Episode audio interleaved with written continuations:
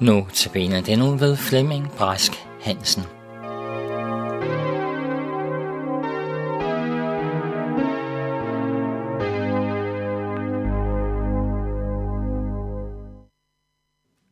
Vi skal i dag høre lignelsen om tolleren og farisæeren, og vi skal begynde med at læse nogle vers fra Lukas kapitel 18, vers 9-14. Og der står således til nogle, som stolede på, at de selv var retfærdige, og som foragtede alle andre, fortalte Jesus denne lignelse.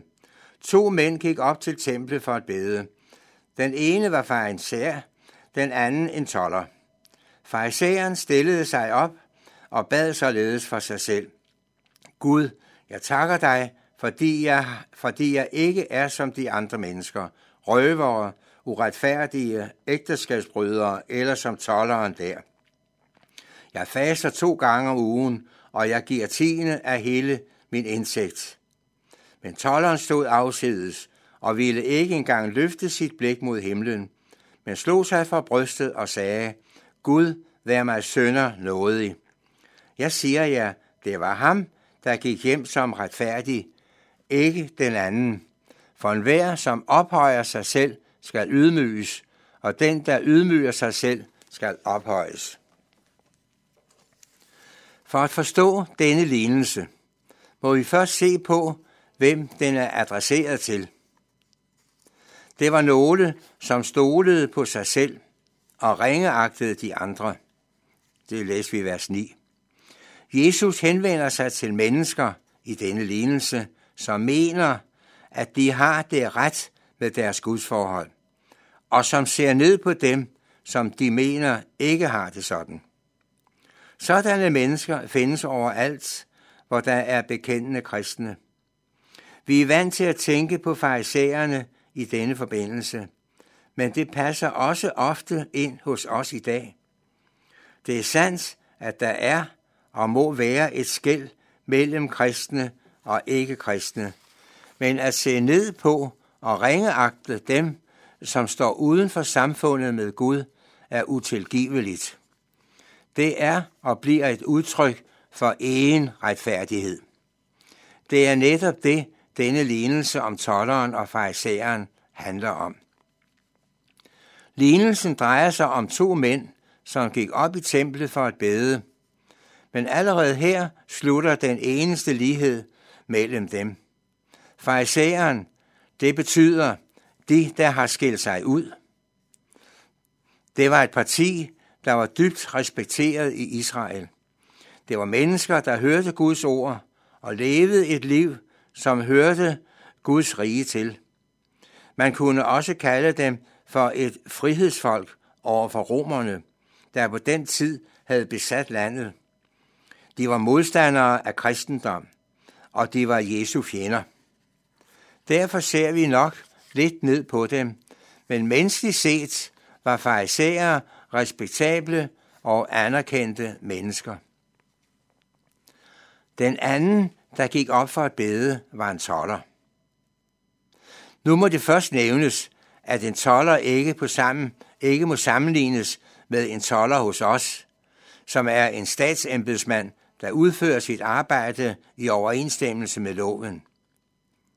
På Jesu tid var det helt anderledes. En toller var i virkeligheden en landsforræder. Han gik i romernes tjeneste på sine landsmænds bekostning. Sådanne mennesker nyder ingen tillid. De bliver foragtet og set ned på. Det var altså to højst forskellige mennesker, tolleren og farisæeren, der gik op til templet for at bede den dag. Farisæeren stillede sig på en plads langt fremme i templet, hvor han kunne stå alene og blive set af alle de andre.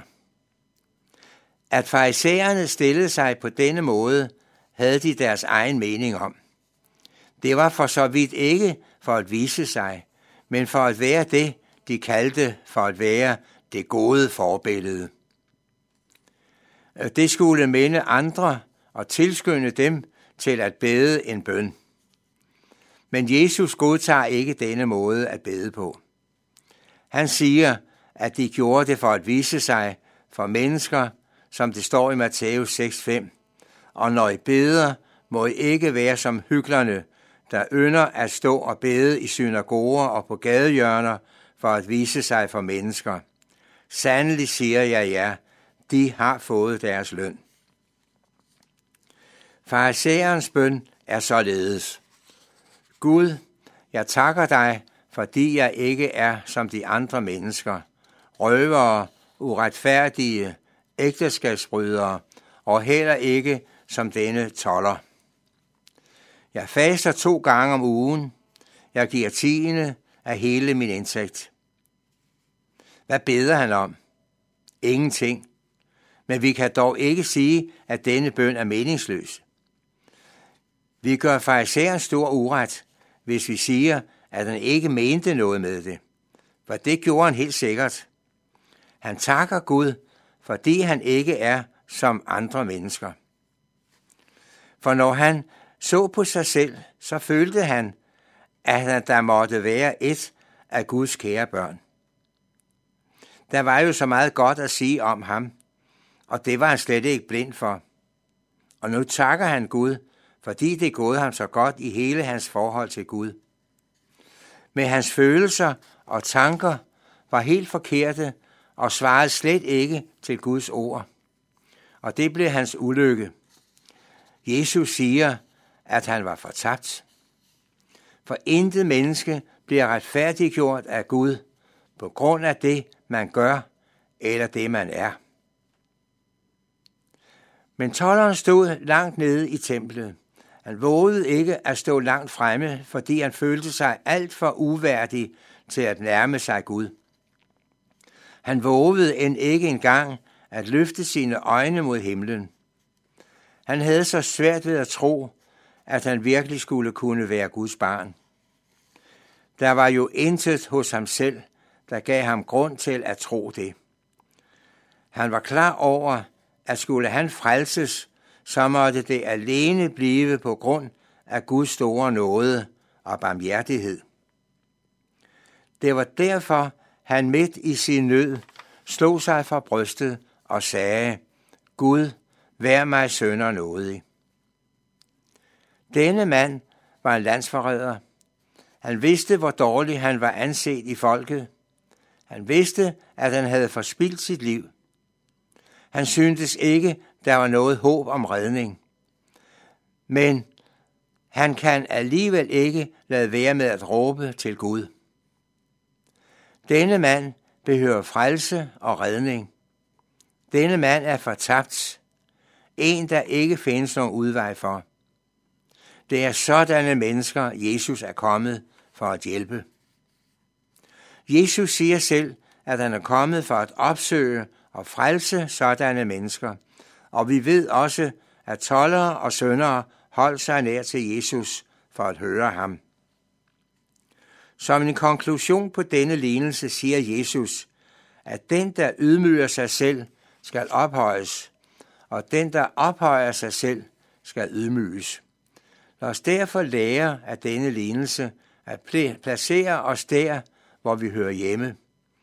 Vi kommer nok aldrig længere end til denne bøn, til at denne bøn passer.